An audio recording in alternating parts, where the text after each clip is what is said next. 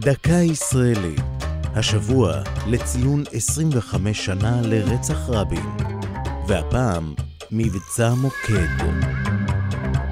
נראה שאיש מאזרחי ישראל המבוהלים בתקופת ההמתנה לא האמין שצה"ל יוכל להביס תוך שעות ספורות את המערך האווירי של צבאות ערב במלחמת ששת הימים. בבוקר חמישה ביוני 1967, חצי שעה לפני פקודת היציאה למלחמה, החלה המתקפה האווירית. המבצע היה כה סודי שאפילו שרי הממשלה לא שותפו בפרטיו.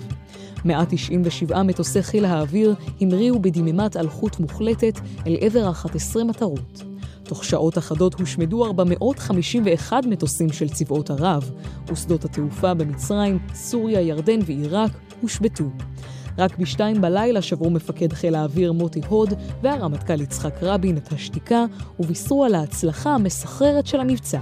ניצחונו של חיל האוויר הישראלי בקרבות היום הוא הישג ללא תקדים בהשיגו עליונות אווירית במרחב כולו. העליונות האווירית שהשיג מבצע מוקד אפשרה לכוחות הקרקע לפעול תחת שמיים נקיים, והייתה ערובה לניצחון המהיר והיוצא דופן של צה"ל במלחמה. זו הייתה דקה ישראלית על רצח רבין ומבצע מוקד. כתבה נעמי שלו, ייעוץ הפרופסור מוטי גולני, מפיקה אור זועי סולומוני.